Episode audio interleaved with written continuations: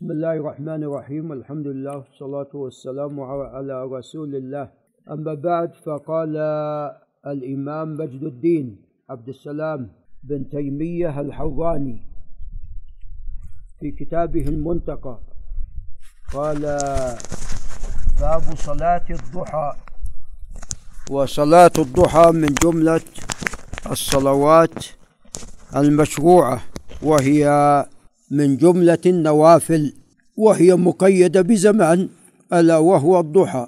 من ارتفاع الشمس قيد رمح إلى قبيل إلى قبيل أن تكون الشمس عمودية في وسط السماء. فإن هذا الوقت عندما تكون الشمس عمودية في وسط السماء فإن هذا الوقت وقت نهي. نعم إلى أن تزول الشمس فيرتفع وقت النهي. نعم فصلاة الضحى صلاة مستحبة أكد عليها الشارع وأوصى بها الرسول صلى الله عليه وسلم وحث عليها. فإذا تيسر للإنسان أن يحافظ عليها فبها ونعمت وهي لا تتحدد بعدد معين من حيث الأكثر أقلها ركعتان ولا حد لأكثرها. نعم. قال عن أبي هريرة رضي الله تعالى عنه قال أوصاني خليلي صلى الله عليه وسلم بثلاث صيام ثلاثة أيام من كل شهر. وصيام ثلاثة أيام من كل شهر هذا أمر مستحب. وقد جاء بالحث على صيام ثلاثة أيام من كل شهر على صورتين الصورة الأولى ثلاثة أيام مطلقة. من الشهر سواء كان من أوله أو وسطه أو آخره. والقول الثاني أن تكون هذه الأيام في أيام البيض الثالث عشر والرابع عشر والخامس عشر. وقد ثبتت بعض الأحاديث في هذا كما سوف يأتي بإذن الله. ويؤكد هذا حديث عمران بن حسين في الحث على صيام سورة الشهر نعم وهذا لعل يأتينا فيما بعد بمشيئة الله. قال وركعتي الضحى. هذا هو الشاهد. فهنا أوصى عليه الصلاة والسلام أبا هريرة بركعتي الضحى. وركعتي الضحى ليس له مفهوم مخالفة يعني لو صليت أربع أو أكثر فهذا جميل وحسن لكن أقل شيء ركعتان. قال وأن أوتر قبل أن أنام. نعم. ووصية عليه الصلاة والسلام لأبي هريرة أن يوتر قبل أن ينام. هذا يعني أخذ بالحزم يعني لئلا ينام ولا يستيقظ إلا عند صلاة الفجر وإن كان الوتر في آخر الليل أفضل. قال متفق عليه. وفي لفظ لأحمد ومسلم وركعتي الضحى كل يوم. وهذا اللفظ يعني لم يوقف عليه عند مسلم في النسخ الموجودة بين أيدينا. قال وعن أبي ذر رضي الله عنه قال قال رسول الله صلى الله عليه وسلم يصبح على كل سلامة يعني كل مفصل بين عظمين من أحدكم صدقة فكل تسبيحة صدقة وكل تحميدة صدقة وكل تهليلة صدقة وكل تكبيرة صدقة وهذا هو أفضل الذكر. التسبيح والتحميد والتهليل والتكبير. وأمر بمعروف صدقة ونهي عن المنكر صدقة ويجزئ من ذلك ركعتان. وأمر بالمعروف صدقة ونهي عن المنكر صدقة ويجزئ من ذلك ركعتان يركعهما من الضحى. وهذا فيه بشارة أن بحمد الله يجزئ من ذلك كله أن إذا كان على كل سلامة صدقة وفي الإنسان ستون وثلاثمائة مفصل فهذا عدد كبير. يجزى عن ذلك ركعتان يركعهما الإنسان من الضحى. رواه أحمد ومسلم وأبو داود. فهذا فيه توهيب من جانب بصلاة الضحى وبشارة من جانب آخر يجزى عن هذا الأمر الكبير أن تصلي ركعتان. قال وعن عبد الله بن بريدة عن أبيه بريدة بن الحصيب الأسلمي رضي الله عنه. قال سمعت طبعا بريدة بن الحصيب الأسلمي من آخر من توفي أو آخر الصحابة الذين توفوا في خراسان توفي عام 63 قال سمعت رسول الله صلى الله عليه وسلم يقول في الإنسان ستون وثلاثمائة مفصل فعليه أن يتصدق عن كل مفصل منها صدقة قالوا فمن فمن الذي يطيق ذلك يا رسول الله؟ عليه الصلاة والسلام. قال النخامة في المسجد يدفنها أو الشيء ينحيه عن الطريق. يعني كل هذه صدقات. فإن لم يقدر فركعتا الضحى تجزئ عنك. رواه أحمد وأبو داود. وهذا كله يؤكد ركعتي الضحى. قال وهو للترمذي من حديث أبي ذر وأبي الدرداء. أما ما يتعلق بحديث أبي ذر فتقدم أن أصله في مسلم. شفنا حديث أبي الدرداء عند الترمذي. إيه إيه عن أبيه هذا حديث عبد الله بن بريدة. إيه نعم. أبو مسهر إيه. باب الصلاة عقيب الطهور. قال عن أبي هريرة رضي الله عنه أن النبي صلى الله عليه وسلم قال لبلال عند صلاة الفجر يا بلال حدثني بأرجى عمل عملته في الإسلام فإني سمعت دفا عليك بين يدي في الجنة. قال الحميدي الدف الحركة الخفيفه والسير اللين. قال ما عملت عملا أرجى عندي أني لم أتطهر طهورا في ساعة. من ليل أو نهار إلا صليت بذلك الطهور. ما كتب لي أن أصلي متفق عليه. وهذا فيه استحباب سنة الوضوء أن الإنسان يصلي بعد الوضوء ركعتين.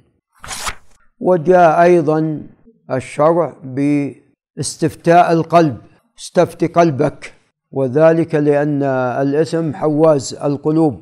نعم. قال عن جابر بن عبد الله رضي الله عنهما قال كان رسول الله صلى الله عليه وسلم يعلمنا الاستخارة في الأمور كلها.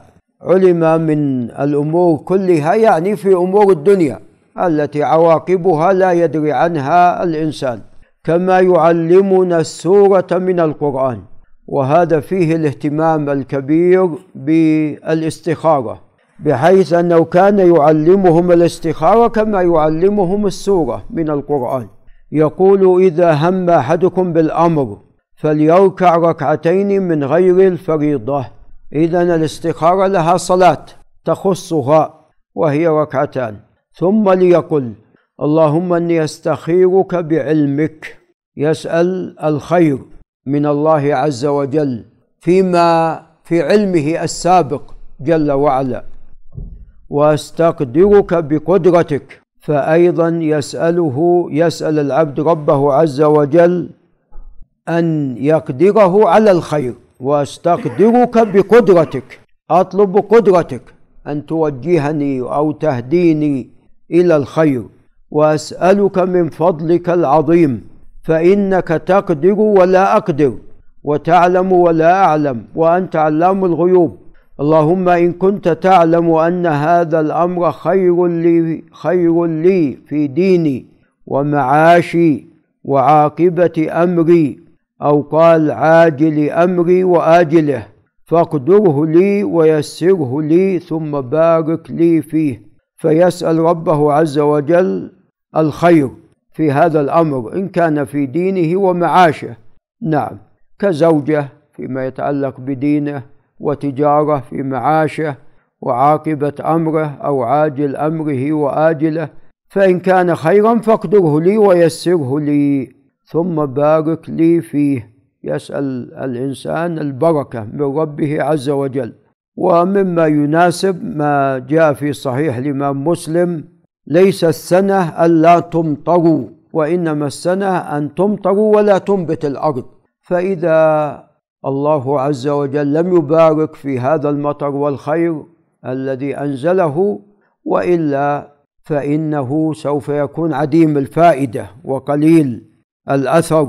قال وإن كنت تعلم أن هذا الأمر شر لي في ديني ومعاشي وعاقبة أمري أو قال عاجل أمري وآجله فاصرفه عني واصرفني عنه واقدر لي الخير. حيث كان ثم أرضني به ويسمي حاجته. قال رواه الجماعة إلا مسلما. فإذا رواه البخاري وأحمد وأصحاب السنن. وقد رووه من حديث كلهم من حديث عبد الرحمن بن أبي الموالي عن محمد بن المنكدر عن جابر بن عبد الله. من حديث ما من حديث شعيب بن أبي حمزة. إيه من حديث شعيب بن أبي حمزة عن عبد الرحمن بن أبي الموالي. من حديث شعيب بن أبي حمزة عن من؟ لا لا مو بصحيح. عبد الرحمن الكلام في عبد الرحمن بن أبي الموالي. الكلام في عبد الرحمن بن أبي الموالي. واستنكر واستنكر الإمام أحمد. اي لتفرد عبد الرحمن بن أبي الموالي. نعم نعم. اي نعم. أما ما يتعلق بمتى يقول هذا الدعاء؟ يقول هذا الدعاء بعد الركعتين. نعم. لأنه قال فليركع ركعتين من غير الفريضة ثم ليقل.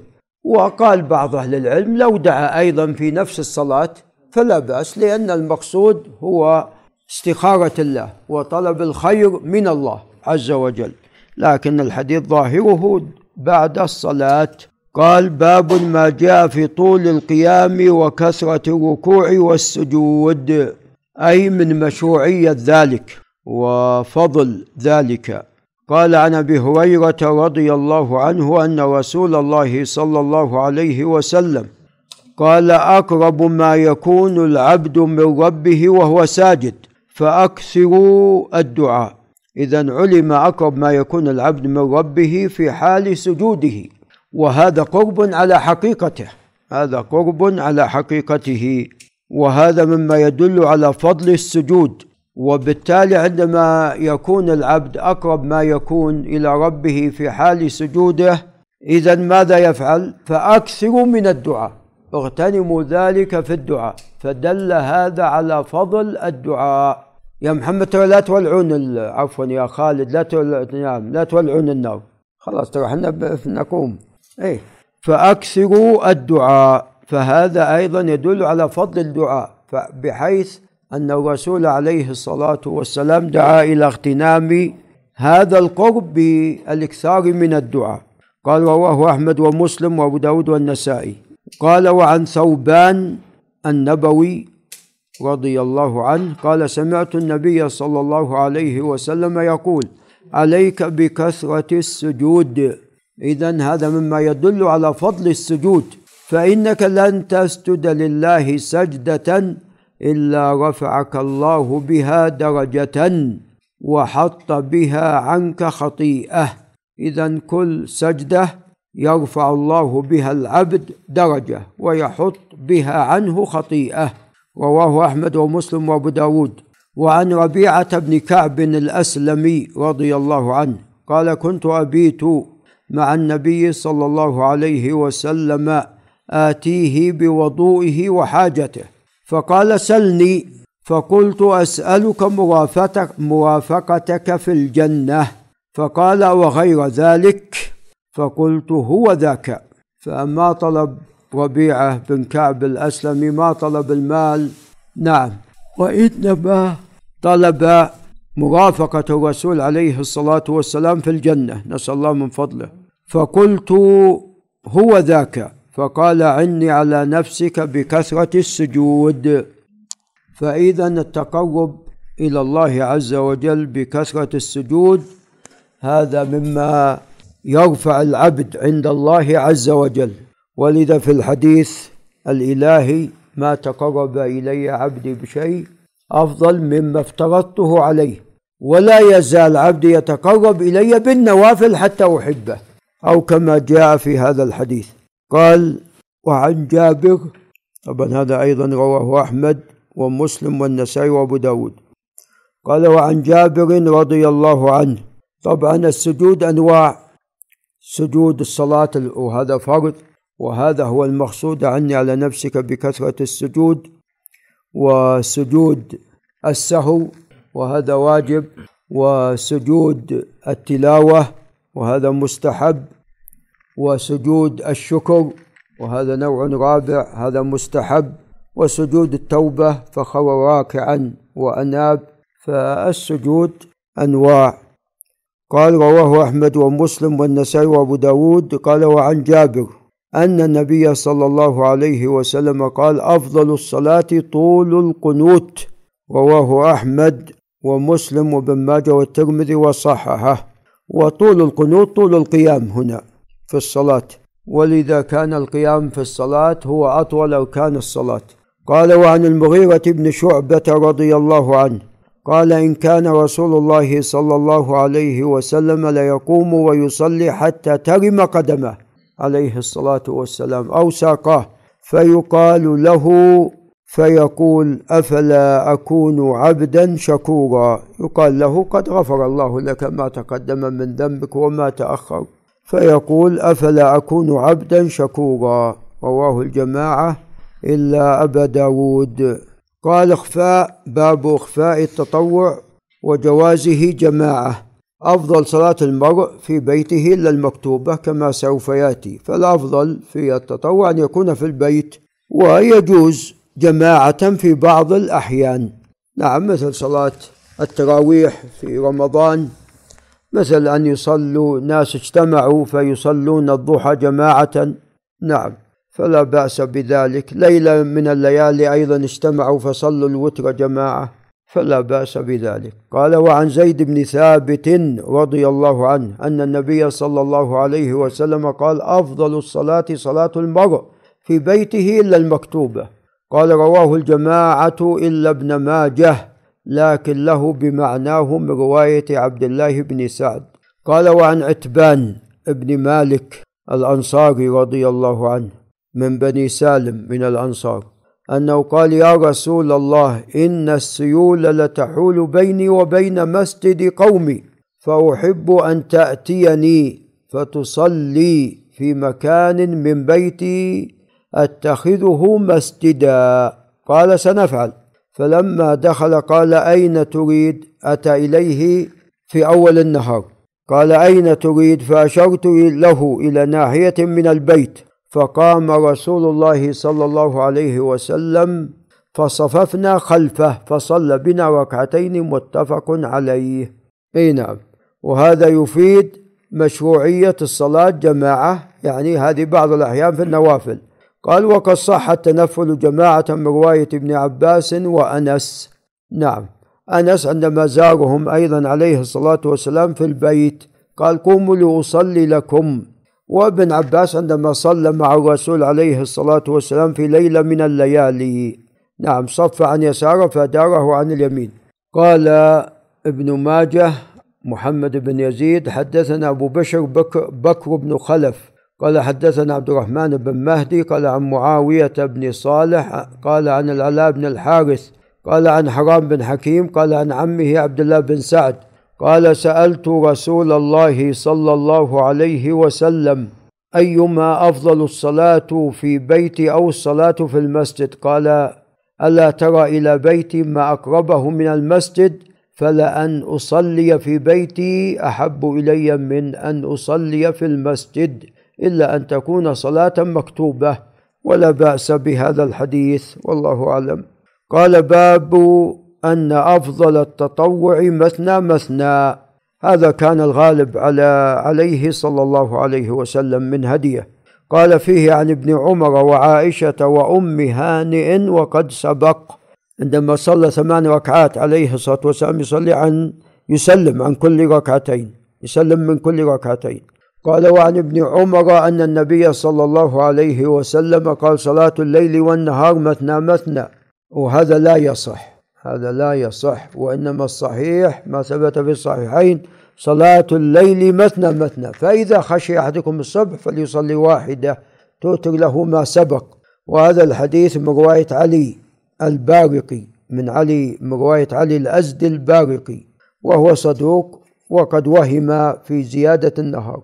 قال وليس هذا بمناقض لحديثه الذي خص فيه الليل بذلك لأنه وقع جوابا عن سؤال سائل عينه في سؤاله.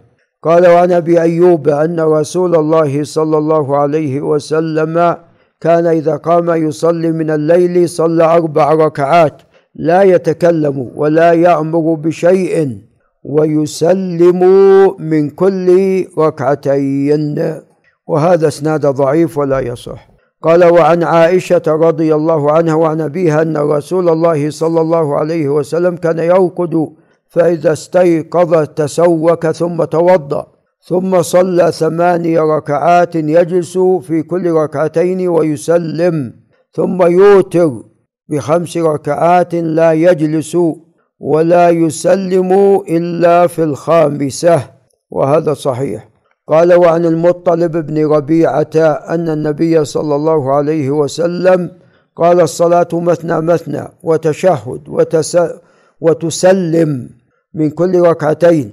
الصلاة مثنى مثنى وتتشهد وتسلم من كل ركعتين. وتشهد وتسلم من كل ركعتين وتبأس وتمسكن وتقنع يديك. وتقول اللهم فمن لم يفعل ذلك فهي خداج وهذا لا يصح أيضا. قال رواهن ثلاثتهن أحمد.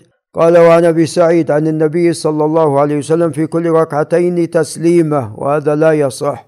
قال وعن علي رضي الله عنه كان النبي صلى الله عليه وسلم يصلي حين تزيغ الشمس ركعتين وقبل نصف النهار. وضبطت وقبل نصف النهار. أربع ركعات. يجعل التسليم في آخره. رواه النسائي. وهذا قد اختلف في صحته فقواه إسحاق بن راهوية وضعفه ابن المبارك والجوزجاني وأبو العباس بن تيمية. ولعل نقف عند هنا. آمين.